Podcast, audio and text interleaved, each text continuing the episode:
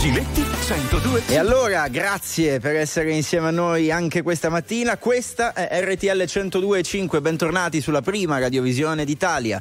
Io sono Luigi Santarelli, parte una nuova puntata di Giletti 102.5. Allora, Massimo Giletti, buongiorno. Buongiorno, è una giornata particolare, difficile, eh, se guardiamo a quello che può essere il futuro, non solo del Medio Oriente, perché nel Medio Oriente si gioca una parte una partita delicatissima che ci riguarda tutti. È vero che noi europei pensiamo di essere nel mondo, in realtà il mondo è molto più ampio, molto più vasto e vedere precipitare verso un baratro, nonostante le parole di Biden, la situazione medio orientale mi preoccupa molto, perché con l'odio, con l'odio sull'odio non si risolve un problema che ormai è storico e che nessuno ha voluto mai risolvere. L'abbiamo lasciato nelle mani di Hamas e questo è il risultato.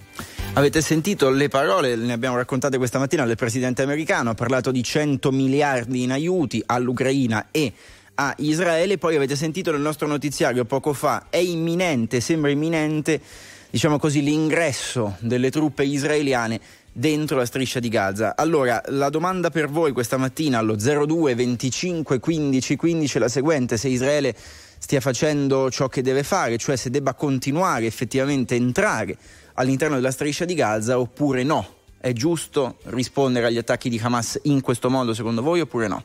O c'è un altro modo magari? Ma poi io ti, ti, ti ribaldo, ribalto tutto con un'altra domanda. Una volta che entri nella striscia di Gaza, Israele sa che cosa farà? Sì. Cioè sa qual è lo sviluppo del futuro entrando lì? Che cosa vorrà fare?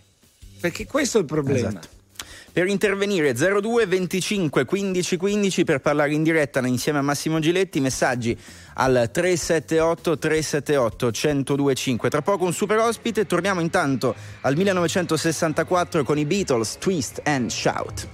Well.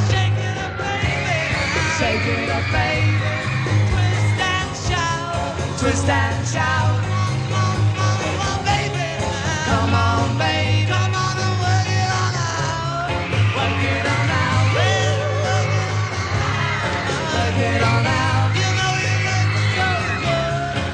Don't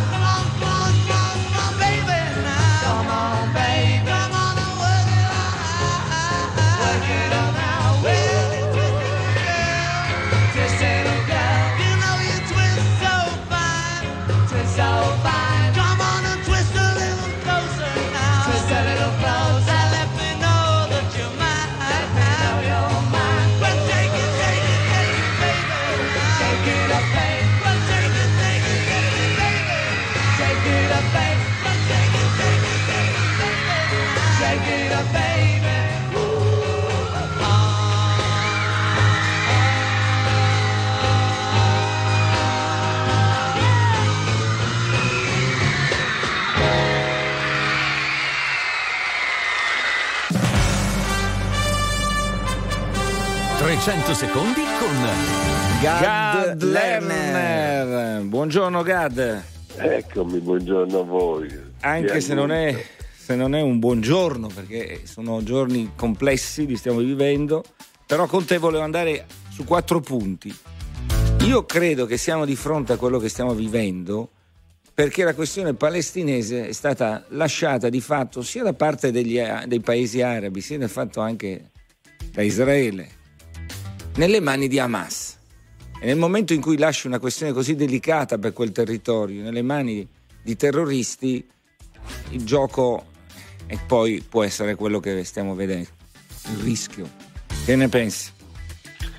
Che sono 56 anni che va avanti l'occupazione militare di territori abitati da milioni di palestinesi senza trovare per questi territori, ripeto, abitati da oggi probabilmente siamo nell'ordine dei 6 milioni almeno di palestinesi, senza trovare loro uno sbocco e soprattutto eh, una democrazia, una parità di diritti, non si può dare la colpa a loro se eh, non hanno organizzato uno Stato se nello stesso tempo gliene neghi il diritto all'esistenza.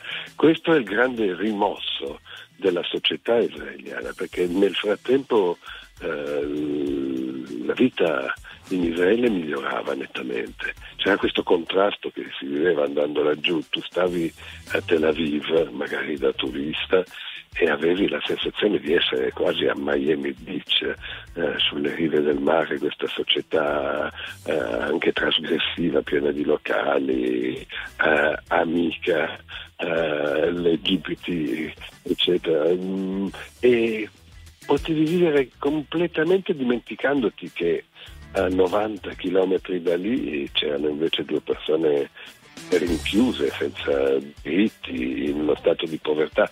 Ti dico solo che il reddito pro capite medio degli israeliani è di 52 mila dollari all'anno, eh, degli abitanti di Gaza è poco più di 1000 dollari all'anno. Allora, adesso però guardiamo, noi abbiamo capito l'ho detto anch'io prima, lasciano in mano i terroristi la bandiera palestinese, il rischio è questo. C'è una complicità, una sottovalutazione, un far comodo, perché anche i, pa- anche i paesi arabi diciamo, non vogliono il problema palestinese, non l'hanno voluto, non l'hanno mai voluto risolvere. Però adesso, in queste ore, il rischio Nonostante le parole di Biden, attenzione a non fare i nostri stessi errori, il rischio secondo te che l'esercito israeliano entri a Gaza è alto? E secondo, ma una volta che entra, di Gaza che cosa succede? Perché la visione strategica mi sembra manchi nettamente a Netanyahu e al governo di oggi. Guarda che l'esercito israeliano entri a Gaza, mi viene da rispondere lo ha già fatto, ma un conto è se lo fa, come anche nei giorni scorsi, con delle incursioni. Vado uh, su un obiettivo anche a terra, dopo la copertura aerea, e poi torno indietro, non ci resto, perché il problema è restarci, il problema è certo. occupare Gaza City. Eh, e non mi pare che in termini espliciti le forze armate israeliane o il governo traballante di Netanyahu abbiano annunciato faremo un'operazione sul terreno per conquistare Gaza. Questo, con queste parole non l'hanno detto, hanno detto e continuano a ripetere un'altra parola, continuano a ripetere che la guerra sarà lunga sarà lunga, sarà lunga, sarà lunga, è la frase più ripetuta. Eh, e quindi Biden zona... quando dice 100 miliardi, torniamo lì, mi sembra che in questo mondo i potenti decidano di investire solo nelle armi. Cioè 100 miliardi per Ucraina, guerra, continuare, cioè un filo rosso da Taiwan, paesi palestinesi, Ucraina, ma questi conflitti, se hanno una speranza di essere risolti, c'è solo il dialogo.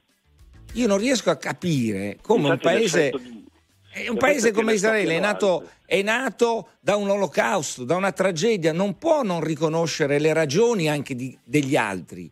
Non si può solo combattere e far guerra per sempre. Perché Guarda, non si capisce questo, secondo te? Chi conosce Israele sa che c'è una minoranza radicalizzata, non una maggioranza convinta che gli arabi si possano trattare solo col bastone. Molti tra l'altro quelli originari eh, da famiglie che, nate nei paesi arabi e poi trasferiti in Israele, che ti dicono noi li conosciamo, sono infidi, eh, non c'è argomento diplomatico che possa tenere, l'unica è eh, essere sopra la loro testa, il tallone di ferro, schiacciarli con la forza, solo così eh, vanno trattati. Ma questo vogliamo dire che è un terzo mh, della popolazione, mi sembra già tanto, è un quarto, un quinto della popolazione ragiona così, addirittura in termini esplicitamente razzisti, come dire, non sono persone come noi e non devono avere i diritti che abbiamo noi. La grande maggioranza eh, vorrebbe la convivenza, ma si è convinta che è praticamente impossibile, solo che non ci hanno provato più. Dopo che è stato eh. ucciso Rabin, eh, il è, da, è lì che finisce, no? Eh, Aver, tra Rabin e Arafat c'era l'accordo. Sì, da allora mm, da quando è stato addirittura ucciso da un fanatico israeliano religioso convinto di farlo eh, in nome di Dio perché concedere ai palestinesi l'autogoverno su alcune parti della Giudea e della Samaria, cioè di terre della Bibbia, sarebbe stato un sacrilegio. Eh, se Dio ci aveva dato la possibilità di tornare in quella terra, io credo che ci sia qui una visione idolatra della terra, una visione pagana veramente, eh, ma, eh, ma, non è facile dire, ma questi sono una minoranza. Eh, lo stesso sì, una minoranza che però guidato con guida Netanyahu ha, ha, governato mi sembra quasi da 14 anni certo. e ha imposto un certo modo di gestire la questione, eh, certo non basata sul dialogo e sul, sul tentativo di risolvere un problema no, che è molto più basata grande. sulla protezione di quelli più fanatici eh. Eh, che erano disposti ad andare a vivere. Ultima domanda, ultima domanda mia, eh, cosa deve diventare però Israele? Un paese come lo raccontavi tu, come l'ho visto io, dove si andava al mare sereni, c'era anche, come hai detto tu, la parola trasgressivo rispetto a tutto il resto, oppure deve diventare un avamposto di guerra dell'Occidente, come evidente lo è in questi ultimi anni? Lo è, cosa deve diventare? Sì. No, non si può pensare che diventi eh, quello che era già. Eh, e credo che l'Occidente, che pure oggi appoggia Israele non ha altra scelta, eh, si renda conto che di avere l'avamposto d'Occidente, la spina nel fianco del mondo islamico considerato come nemico, è qualcosa che non ti avvantaggia perché la superiorità economica, tecnologica e militare eh, può durare, durare, durare, ma a un certo punto eh, spuntano dei mostri eh, che tu hai tenuto compressi dentro alla pentola. Quindi Israele o si armonizza con i suoi vicini, accetta di essere uno Stato medio orientale vicino ad altri Stati medio orientali o contagio passa per la democrazia. Gli arabi israeliani non vorrebbero mai smettere di avere quel passaporto, sono milioni di persone anch'essi, sono palestinesi eh, e conoscono i vantaggi della democrazia. Eh, Luigi, Luigi, scusami Luigi. Solo dai, un ultimo passaggio prima di lasciarla, siccome stavo leggendo i messaggi che stavano arrivando eh, in questi istanti, sì. sembra una storia mh, mm, che si ripete come quando la Russia ha invaso l'Ucraina, cioè di tante persone che si dicono a favore della Palestina, come se ci fosse una divisione così netta tra chi sostiene i palestinesi, il popolo palestinese e chi sostiene Israele. Esiste davvero questa divisione? Eh, non in me, che sono nato in Libano e ho tanta famiglia in Israele, i miei genitori sono nati in, in quella Palestina prima che si chiamasse Israele. È ovvio che eh, la convivenza è possibile, lo si è dimostrato in vari momenti, non fa notizia ma avviene. Eh, invece sì, gli altri eh, pensano di dover fare una scelta di schieramento esatto. eh, totale, non capendo che aiuti di più Israele, ad esempio. Io che amo Israele, eh, lo aiuto criticandolo, eh, dicendo le cose che non vanno. E lo stesso sarebbe tanto bello che succedesse dall'altra parte, ma succede, ci sono imam, imam italiani ragionevoli che certo non eh, benedicono l'azione criminale di. Hamas. Chiarissimo. Grazie, grazie, grazie allora Gad Lerner. Buona giornata, grazie. Buona giornata a voi. Ciao. Ciao. Grazie. Allora, noi andiamo in pubblicità, dopodiché partiamo con le vostre telefonate. La domanda di questa mattina è la eh, seguente: se eh, insomma, sia giusto ciò che sta facendo Israele, insomma, la prossima offensiva sul territorio di eh, Gaza oppure no. 02 25 15 15 per chiamare, per chiamate e intervenite in diretta insieme a Massimo Giletti. Messaggi al 378 378 1025 se volete twittate anche l'hashtag Giletti 1025 taggando ovviamente RTL 1025 pubblicità state con noi perché torniamo tra pochissimo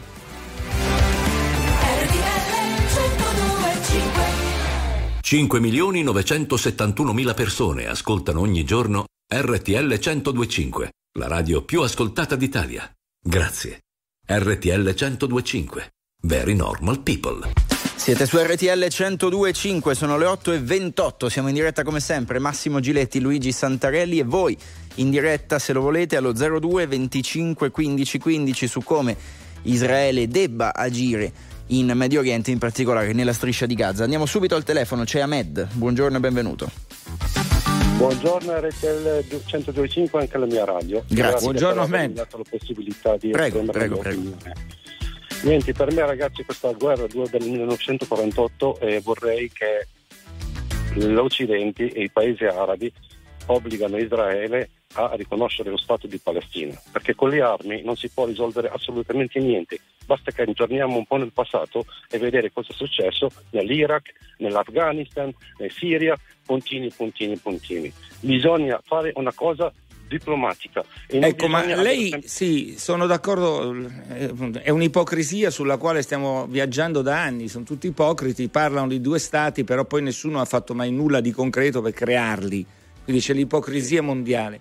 Ma oggi, in questa situazione drammatica, dove gli uomini di Hamas hanno sterminato bambini e famiglie in modo incredibile e Israele ha risposto e sta rispondendo sterminando altre persone l'interlocutore palestinese chi è?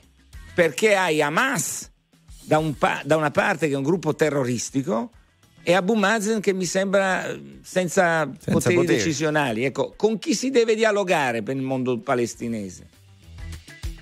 Deve sedere su un tavolo e parlare con i paesi, soprattutto l'Arabia, con l'Egitto e con i paesi lì limitrofi e intorno e obbligare proprio Israele perché da anni, se vedete la storia, loro non hanno mai riconosciuto lo Stato di Palestina. E io sono d'accordo con Andriotti quando dici che quando uno cresce e a 50 anni su una prigione ciale aperto, non possiamo aspettare che questo qualcuno abbia qualcosa di buono. Eh? Cioè se lei dice se fin da bambini nascono a buttare pietre, lanciare pietre contro gli israeliani, alla fine quando diventano adulti imbracciano il mitra. Però mentre da Israele c'è un dibattito aperto, dalla parte palestinese il potere di Hamas, lei Hamas come la giudica? Io sono on, contro ogni tipo di violenza, sia israeliana che palestinese. Ma l'interlocutore chi è? Perché lei dice dobbiamo sederci a un tavolo, quindi vuol dire che per creare la Palestina devono essere i paesi arabi a imporlo? Cioè i palestinesi eh, che interlocutore no, hanno oggi? Anche i paesi occidentali, anche i paesi occidentali, perché io vedo veramente in tutta sincerità che tutti sono dalla parte di Israele però non è giusto così, non, non, è così che si risolvono le cose a senso unico, bisogna Ma vedere e sedersi. I paesi arabi, scusi, i paesi arabi secondo lei vogliono uno Stato di Israele, di, di palestinese? Ma certo, ma oh, lei è convinto di questo, che i paesi arabi vogliono uno Stato di palestinese? Sì, tutto il mondo lo vuole, tranne Israele, è l'unica che non lo vuole firmare, è Israele che non lo vuole. Ma, adesso, cioè, mi risulta che diversi paesi nel mondo comunque non abbiano riconosciuto allora, lo Stato di Palestina, non eh, solo Israele. Allora, io, mm, va bene tutto, però, ripeto, il problema dei palestinesi in questo momento è farsi rappresentare da un gruppo terroristico. No, assolutamente cioè Hamas no, domina in Palestina, domina Hamas. Questo è il, pre- il, vero problema, oltre alla, alla, eh, al modo di agire del governo Netanyahu, che è una cosa rispetto a Israele che è un'altra. Chiaro. Andiamo avanti. Va bene, Grazie buona, giornata. buona giornata. Andiamo da Federico, da Milano, buongiorno. Buongiorno, buongiorno, RTL anche mia, buongiorno. Prego. Eh, io volevo intervenire sulla questione e sono completamente d'accordo con quello che ha detto il dottor Giletti all'inizio, che qui il problema è stato eh, non intervenire prima su, su, Hamas, sul potere che ha avuto Hamas di governare più o meno eh, stato, il, la Palestina, perché la striscia di Gaza è totalmente governato da, da, da, terroristi praticamente, cioè non è che stiamo parlando di come fai a, a, a interloquire con queste persone qui ma intervenire prima come quindi? Eh, eh. Non, si pot- non, si doveva dare, eh, non si doveva lasciarli eh, così. Eh, tu non puoi far crescere gli estremismi. Quindi, un, problema, eh, okay. quindi un'azione militare, anche, di, anche cioè, no, di, questo parliamo. Adesso allora, non c'è alternativa, secondo me, all'azione adesso, militare. A, adesso sei un muro contro muro e, e quindi è difficile che qualcuno si fermi. Dopodiché il problema vero è che se tu fai delle politiche come diceva Gad Lerner, sempre solo dure col mondo palestinese, è complicato trovare il dialogo. Cioè io ho visto un'immagine bellissima, eh, nei miei occhi ho questa immagine di due papà, uno palestinese e uno israeliano, a cui entrambi hanno perso le proprie figlie, uno per una bomba, un altro per un attentato, e si sono poi ritrovati abbracciati Ecco, eh, questa non è retorica, ma è l'unica speranza di salvezza per una parte del mondo. Cioè non è vero, io quando sono negli anni, ho, ho memoria degli anni passati, a, tra Gaza e gli israeliani c'era uno scambio, andavano le babysitter, tornavano i eh, palestinesi, andavano nelle case degli israeliani, tornavano gli stessi israeliani, andavano a mangiare certe volte sul... Cioè un tentativo di dialogo. Poi se tu lasci gli estremismi a prevalere, è finito il dialogo. Io sono eh, preoccupato perché il mondo, come diceva eh, prima la, la, persona che ha telefonato prima, se il mondo fa finta che il problema palestinese non esista, lo tiene in un angolo, poi esplode, quando esplode è difficile fermarlo. Eh, infatti adesso il, pro- il, problema è che è esploso. Cioè io... E riguarda tutti noi, eh, perché attenzione, riguarda tutti noi. Sì, non solo quella zona. Federico, dobbiamo salutarci, grazie, grazie e buona giornata. Bene, grazie, per intervenire chiamatelo 02 25 15 15. Teodoro, buongiorno, benvenuto. Sì, ciao, buongiorno a tutti, RTL è anche mio. Prego. Eh, allora, ho sentito proprio fare l'intervento di, di Lerner. In parte sono d'accordo con lui per quanto riguarda questo carcere cielo aperto, soprattutto per quanto riguarda l'operazione che dovrebbe essere secondo me lampo, cioè andare a estirpare Hamas, Hamas dico tutto quello che appartiene a Hamas, perché se no domani ci sono quelli che vendicano i, i, i grandi uccisi da Hamas. ma i capi di Hamas stanno in Qatar, stanno in Siria, cioè eh certo, certo, e, ma... tu puoi uccidere la manovalanza, ma come la mafia? La mafia tu puoi perdere un capo, ma se ne rifà un altro. Cioè, dovrebbe, qui dovrebbe... non c'è strategia vera, bisogna parlare. Purtroppo devi sederti anche col peggiore dei tuoi nemici, ma devi trovare una soluzione di pace, perché sennò questa guerra non finirà mai, perché molti hanno voglia di vendere armi, molti hanno voglia di vendere odio. È questo che dobbiamo impedire. Ma infatti bisognerebbe entrare un attimino lì, secondo me io non sono uno stratega, non me ne intendo, però entrare lì, farsi vedere, far capire che Israele c'è, non fare niente contro chi poveraccio non c'entra niente e poi andare a colpire i capi di Hamas come fecero quando ci furono in Monaco. Vengono beccati dopo uno per uno. Quello è un altro discorso. Poi mm, quando si sento parlare di, di carcere a cielo aperto è verissimo. E, ed è giusto che magari si comportino in questo modo perché essendo sempre reclusi vivendo in tantissimi in, una, in, in un fazzoletto di terra prima o poi la cosa esplode. Ma perché mi chiedo io quelli che non vivono in un carcere a cielo aperto, quelli che vivono in Europa, in Italia, continuano a comportarsi anche in Italia come se fossero in un carcere a cielo aperto e non si eh, mettono a vivere un po' come con, come con noi. Questo, questo noi. non... Spiegati meglio Teodoro perché non ti abbiamo seguito. Chi sono allora, queste persone di cui parli che sono qui in Italia? Chi è che vive in Italia da straniero? invece di che, di, cioè di tu, che lui sta dicendo che chi viene nel nostro territorio spesso non si integra, non rispetta le nostre visioni culturali e crea dei problemi. Questo vuol, eh, sta dicendo esatto, tradotto? È vero, e vive come se fosse in, in quel carcere a cielo aperto che è Gaza, che è la Palestina. Ok, io non paragonerei, insomma, due cose, secondo me, due scenari che secondo me sono molto diversi. Però, ma nasce il problema, quello che dici tu, il lì, problema insomma, dell'integrazione, okay. è sempre okay. il problema dell'integrazione. Come la fai che è il vero problema dell'Europa, non solo dell'Italia? Grazie, buona giornata. Grazie Teodoro, buona giornata.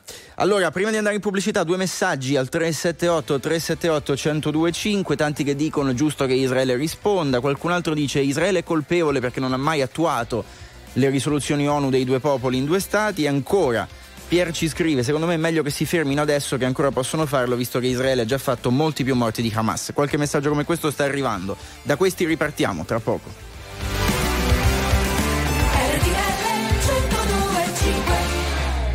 Milioni 971 mila persone ascoltano ogni giorno RTL 1025, la radio più ascoltata d'Italia.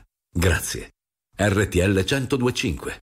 Very normal people. 9 meno un quarto del mattino, siamo in diretta, questa è RTL 1025, Massimo Giletti, Luigi Santarelli. Allora, eh, Luigi, mentre eravamo in pubblicità è arrivata una notizia molto delicata, perché è una notizia che riguarda il Presidente del Consiglio, Giorgia Meloni, la quale eh, ha, un, ha, dato una notizia di chiudere, chiudere il rapporto con il proprio compagno, Andrea Giambruno, e le motivazioni per cui chiude questo rapporto. Probabilmente sono legate anche diciamo, all'esternazione, quello che abbiamo visto, il fuori onda eh, negli studi del TG4, dove lui fa la sua attività, il suo programma nel pomeriggio su Rete 4, dove eh, poi Striscia l'ha mandato in onda, ci sono stati grandi articoli e quant'altro, sì. ma io leggerei subito quello che è il contenuto del pensiero di Giorgia Meloni. E nel suo post pubblicato pochissimi minuti fa su Instagram, lo leggiamo insieme, Giorgia Meloni dice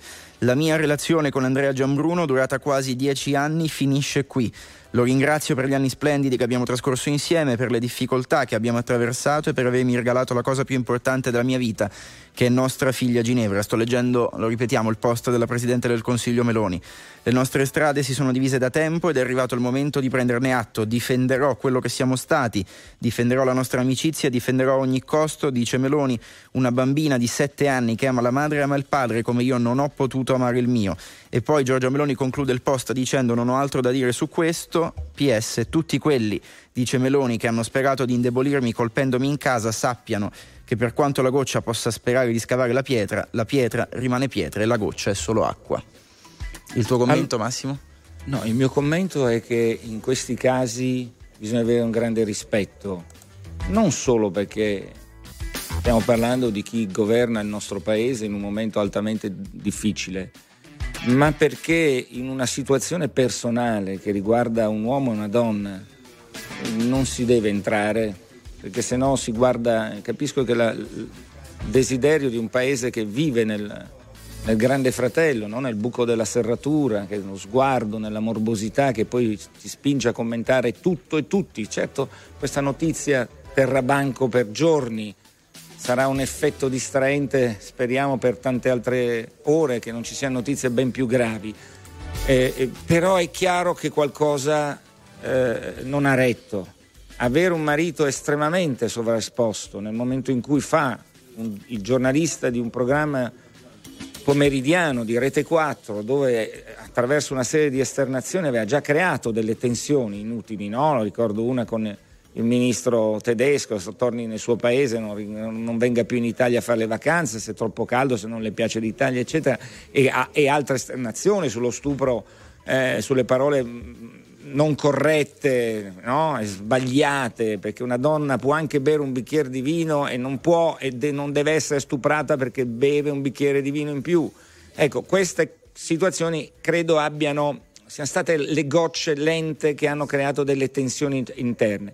Ma mh, io ripeto, ci va un rispetto in questo momento. Entrare a gamba tesa come purtroppo si entrerà a gamba tesa Succederà. lo trovo pessimo pessimo, però ennesima volta Giorgia Meloni dimostra un grande coraggio. entra, decide poche righe e chiude una storia. Insomma, eh, è una donna che è criticabile, eh, eh, tutto quello che volete, ma che dimostra di saper fare, di saper decidere e di non aver paura anche di toccare la sfera privata. Guarda che non è, cioè, no, molti certo. in modo ipocrita sarebbero stati zitti, avrebbero gestito in modo diverso. Credo personalmente che quello che è andato in onda a striscia l'altra sera abbia provocato una reazione di questo tipo. Diversamente non la vedo spiegabile, cioè, c'è, troppo, c'è un legame troppo stretto. Mm eh, per chi non l'avesse visto, c'era Gian Bruno all'interno di, degli studi di Rete 4 che diceva delle cose nel fuori onda, nel fuori onda a una collega la quale aveva un comportamento molto perfetto, ecco, assolutamente perfetto, era molto imbarazzata questa collega e probabilmente eh, questa, eh, questo, questo, modo di fare non è stato gradito, ma ripeto, se si arriva a questo è un tassello di una situazione più complicata sulla quale credo noi non abbiamo diritto di entrare. E però insomma, ci limitiamo comunque a dare la notizia perché questo facciamo di mestiere, lo ripetiamo a chi si fosse connesso solo ora, pochissimi minuti fa la Presidente del Consiglio Giorgia Meloni ha pubblicato un post sui social, io lo sto leggendo da Instagram, comunicando che la sua relazione col compagno è finita. Eh, ma ripeti un po' il tassello perché è interessante comunque darla la spiegazione. Lo ringrazia per gli anni splendidi che hanno trascorso insieme, dice una relazione durata quasi dieci anni, lo ringrazia anche, dice, per averle regalato la cosa più importante della sua vita, ossia sua figlia, la loro figlia Ginevra, e poi dice Meloni, le nostre strade si sono divise da tempo. Quindi immaginiamo che i fuori, di, i fuori onda di striscia arrivino comunque dopo un periodo già complicato. Questo insomma fa, fa intendere il messaggio di, di sì, Giorgia come Meloni. Come dicevo, può essere la goccia che no, sì. passaggio in più ma un malessere era presente. E infatti scrive: eh, Le nostre strade si sono divise da tempo, ma è arrivato il momento di prenderne atto. Difenderò, dice Giorgio Meloni, ciò che siamo stati, la nostra amicizia, difenderò una bambina di sette anni, la loro figlia, che ama la madre e ama il padre. Dice: Non ho altro da dire su questo.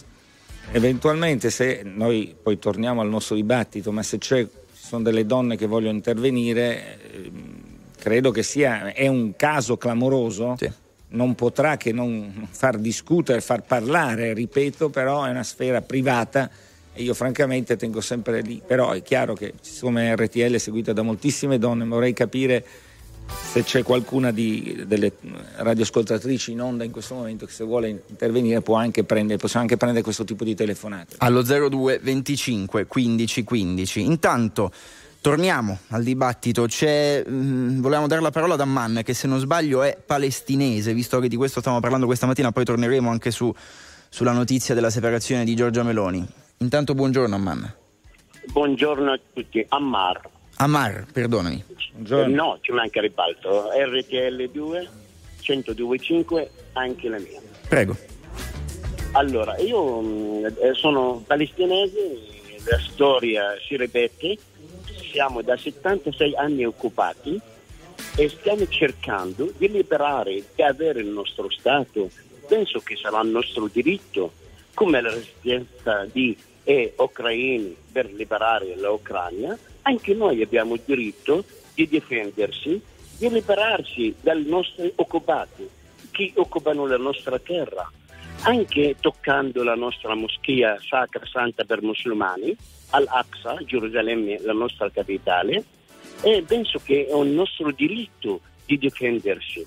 Ok, uno mi dice Hamas, ma Hamas l'ha creato gli israeliani e questa non è una novità, ma tutto il mondo lo sanno. Che Hamas che l'ha creato l'Israele? Sì, questa è storia, però io, io, io lo so, eh, non bisogna avere paura, no? isolare Arafat e tentare di metterlo in difficoltà. Ma ripeto, se noi continuiamo a guardare dal 1948, siamo nel 2023, stiamo andando verso il 2024, bisogna risolvere questo problema per sempre, per una questione di pace. Se continuiamo a guardare chi è la colpa mia, colpa tua, non ne usciamo più. Bisogna, se, bisogna ragionare come quel papà palestinese, quel papà israeliano che hanno perso per atti di terrorismo diversi i figli e si sono abbracciati. Questa strada, secondo lei, è fattibile o no? Signore, io sono a casa mia, sono venuto allora a cacciarmi fuori, io sono in Italia e prima nato, io sono nato a Kuwait. Il mio padre è stato cacciato, è andato a Kuwait, io sono stato cacciato del Kuwait, sono arrivato in Italia dopo la seconda guerra del Golfo.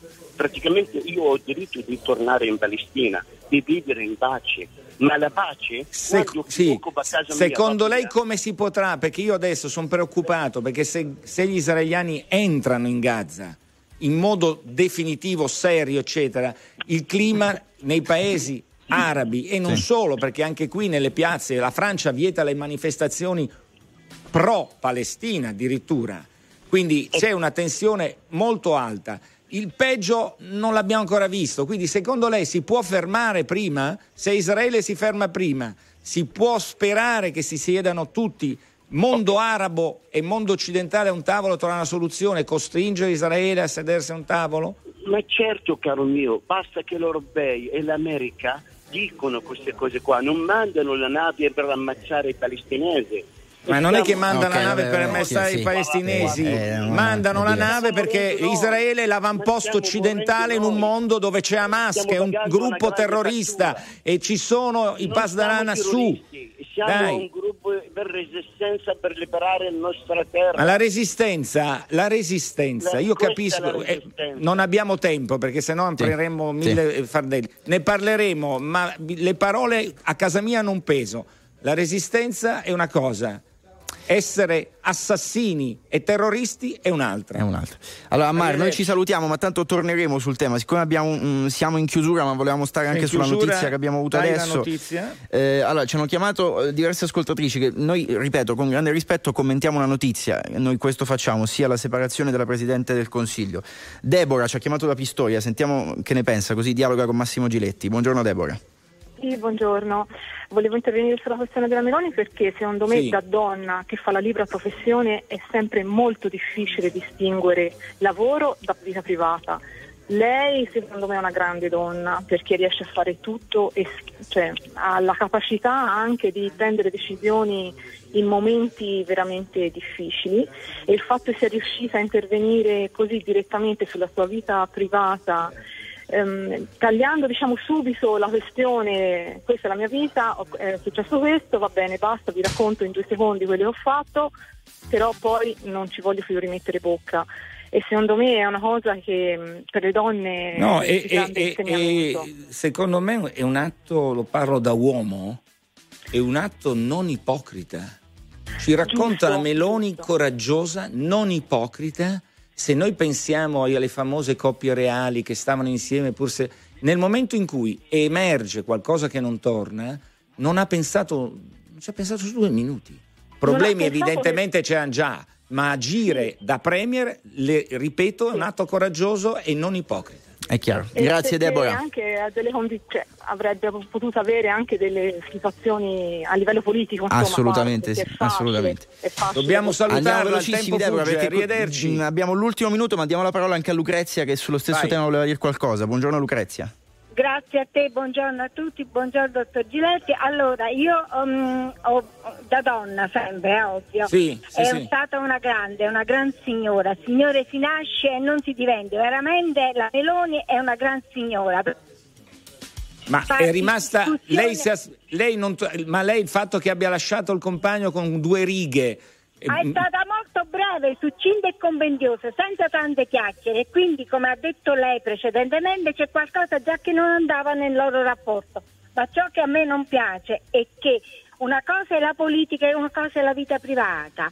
Lei potrebbe stare con chiunque, non la devono toccare sulla vita privata, ma non devono Nessuno, toccare sì. nessuno, nessuno, devono solamente Va valutare bene. la sua situazione politica. Grazie. Se lei è in grado oppure no. Grazie a voi. Un abbraccio, buona giornata. Allora, dobbia- dobbiamo chiudere. Oggi abbiamo stravolto eh, la scaletta perché insomma è arrivata questa notizia, la ripetiamo ancora una volta, ma la sentirete tra poco. La Presidente del Consiglio con un post sui social ha eh, comunicato che insomma di aver terminato, insomma che in generale è terminata la sua relazione con Andrea Gianbruno, suo compagno.